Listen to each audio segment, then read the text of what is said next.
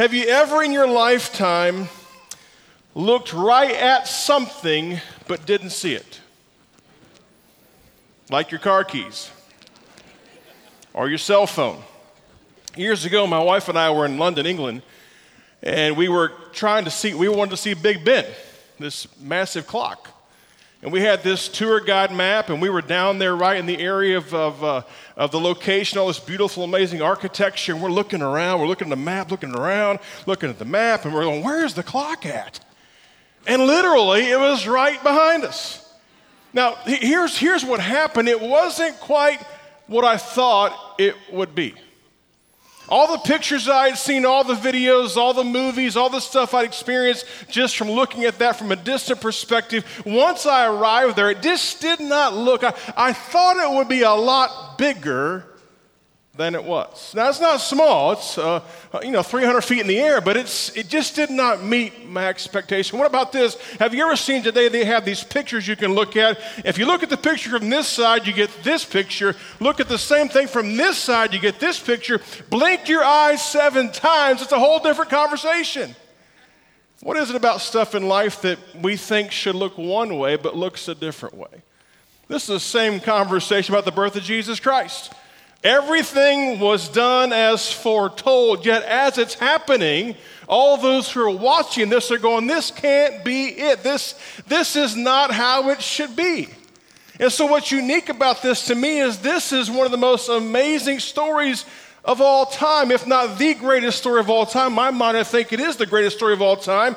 Know, as you look at this, I just wonder today if this story is more believable now than it was then. When you think about this, uh, if you know how modern thinking goes, the further away from an event you get in modern thinking, the less you think about that event. And if they had a challenge with this in their day and time, how much more might we have a challenge in our day and time? Now, I've thought about this. It's unique because Christmas comes around every year. You guys know Christmas happens every year. I mean, you just mark your calendar, it'll be here next year too. And the year after that, year after that. And I got to thinking, why, why does this birth, why does this event in human history have such momentum to it? How come this has never dissipated or went away? There must be something significant to it. And I thought about this. There's been a lot of births in our lifetime and our, our, our world's history time. There's been literally millions of people born on this earth. But this one birth keeps coming back every year. Never goes away. There must be something going here. So I thought about Christmas and I thought about this. Well, maybe, maybe Christmas is still here because of all, um, because of all the music. So some of you like Christmas music in the house. How many folks house you love Christmas music? Anybody here? Okay. And, and some of you listen to this stuff uh, most of the time around Christmas year. But you know you can you can hear Christmas mu- music all year long, but no one ever does. They kind of move away over time. So for some reason it can't be the music. What about this? Maybe we have Christmas because of because of family. Well, that sure can't be true. Because it's good to have the in laws come in and good to have the in laws leave. Can I get somebody in the house today that is prepared to acknowledge, you're, you're afraid to acknowledge that. That's okay. So it can't be family. Maybe, maybe it's the lights. Who likes the Christmas lights? Who's folks in the house say that you love Christmas lights? You just love the colors? You, you know, you could leave those up all year, and some of you do, but you shouldn't do that. You know, so it can't be the lights. What about what about giving gifts? Now it can't be that because e- even gifts. I mean, just think of it this way. In my lifetime, I, I remember being a kid, and I used to love. I used to love to get Christmas gifts. Who remembers being a kid and you loved Christmas Day? You loved to get the gifts. And then you go through a season of life in which you don't want to you don't want to get a gift, you want to give a gift. You actually enjoy the, the moment of saying, Here, take this, and you begin to feel that. So you go from this journey of wanting to get a gift to wanting to give a gift, and now you just want to take a nap and be left alone. Any, anybody in favor of that today? Just, just, just, come on, just leave me alone, and I'll see you in January. There's so much going on here. There must be something else happening. And this is really where we move from his story to bringing Jesus into our story. Orthodoxy would teach us that Jesus of Nazareth was God incarnate who became a man to die for the sins of the world, and who founded the local global church to proclaim this to the ends of the earth, so that all who sincerely take Jesus as their Lord and Savior are justified by his atoning death and have now inherited eternal life. What an amazing paragraph right there. That's what we would understand from Scripture. Now, having said that, the Scripture is the greatest look at the birth of Christ. In fact, in Matthew 121, the Bible says this it says, And she will bring forth a son. You will call his name Jesus, for he will save his people from their sins. So here we're looking at this, and we're also today realizing that at some level, if you're in the room today, you probably consider and are open to and accept the idea that Jesus Christ was born. History supports his birth.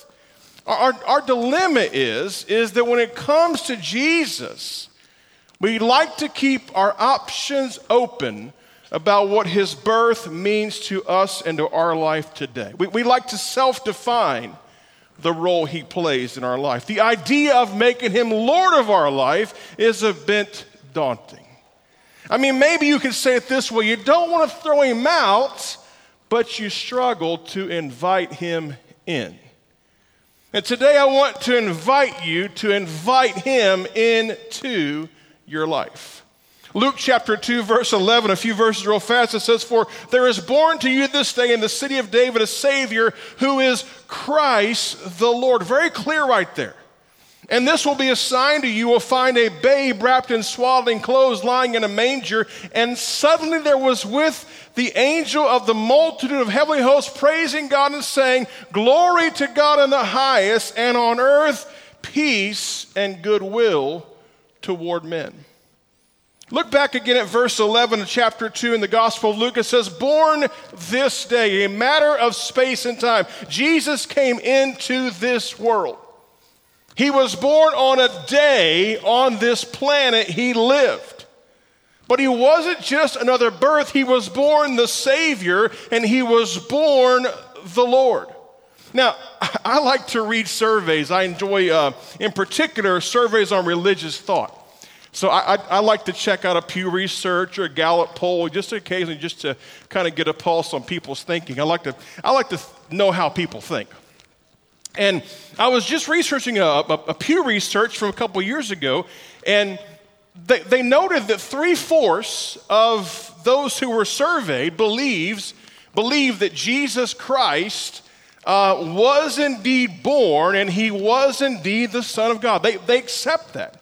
What's unique is that of that same group of people, only 50%, so we lose 25% on the front end. Only 50% believe that that has any long term effect on how they should live their life.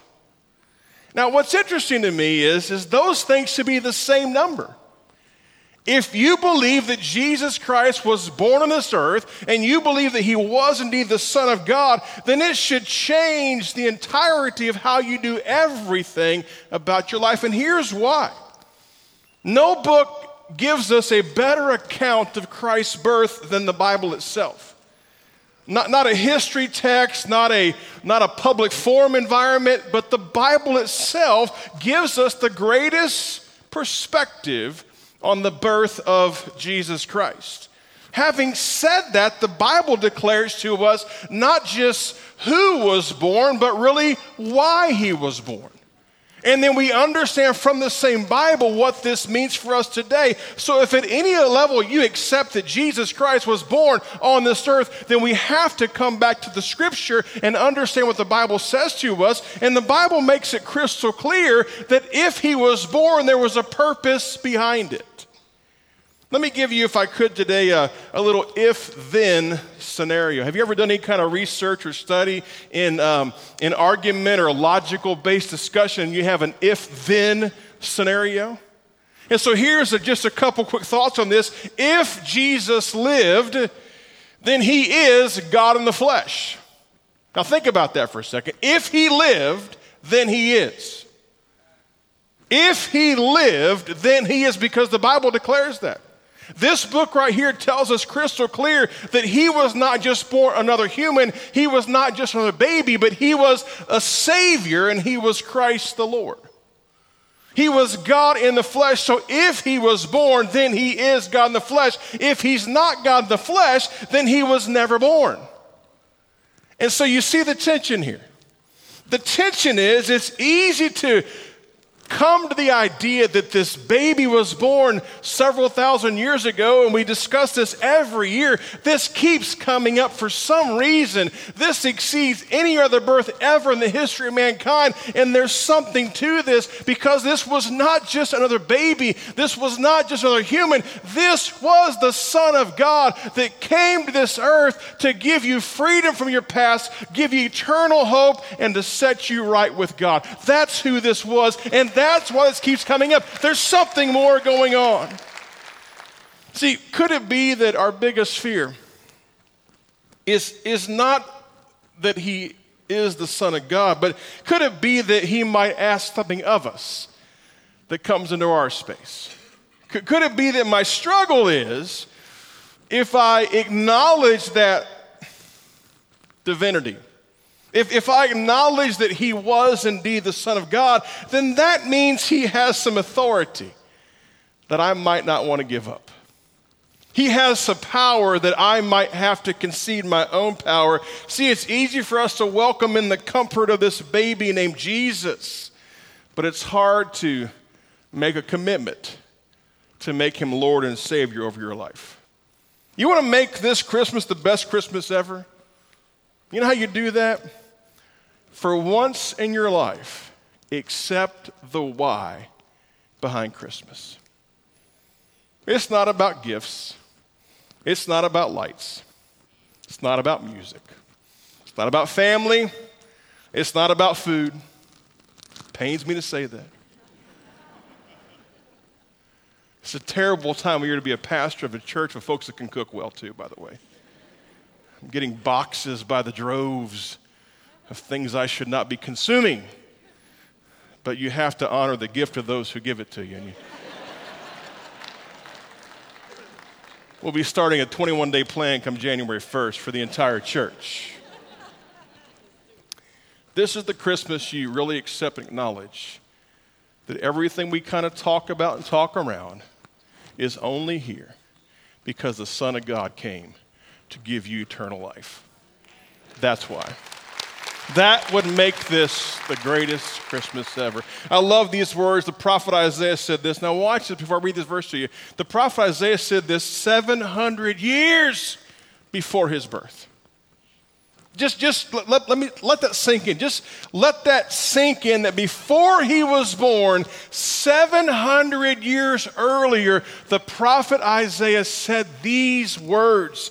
He said, For unto us a child is born, unto us a son is given, and the government will be upon his shoulder, and his name will be called Wonderful Counselor, the Mighty God, the Everlasting Father, and the Prince of Peace. This was penned 700 years before his birth. There's something about this baby that's unique to all of us.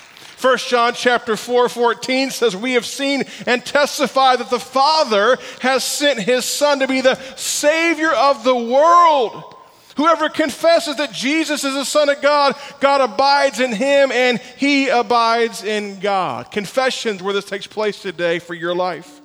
See, the Christian life is not about becoming something better right now that you can earn your way into God's presence.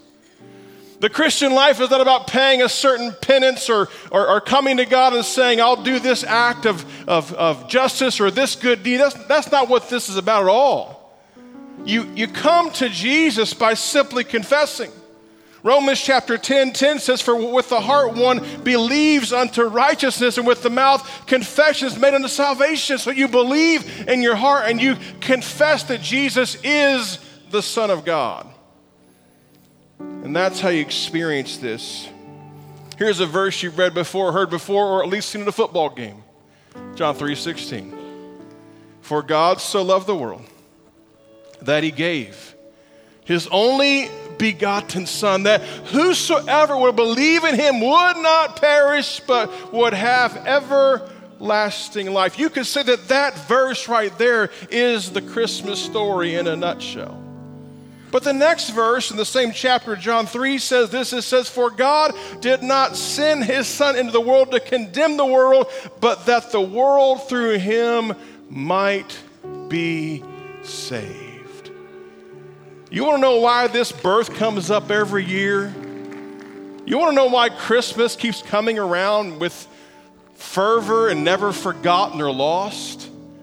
It's because underneath all this is the foundation that this is God's eternal plan, that God came into humanity.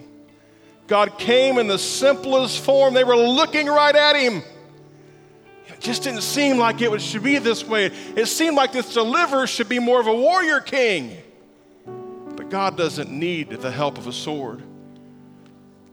It seemed like this deliverer should come to a mighty family because it's a very patriarchal society, very hierarchical.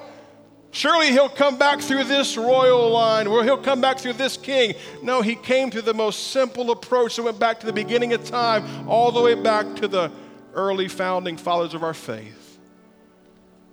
Jesus was of the line as prophesied. But today, this only makes a difference if you're prepared to make him Lord of your life.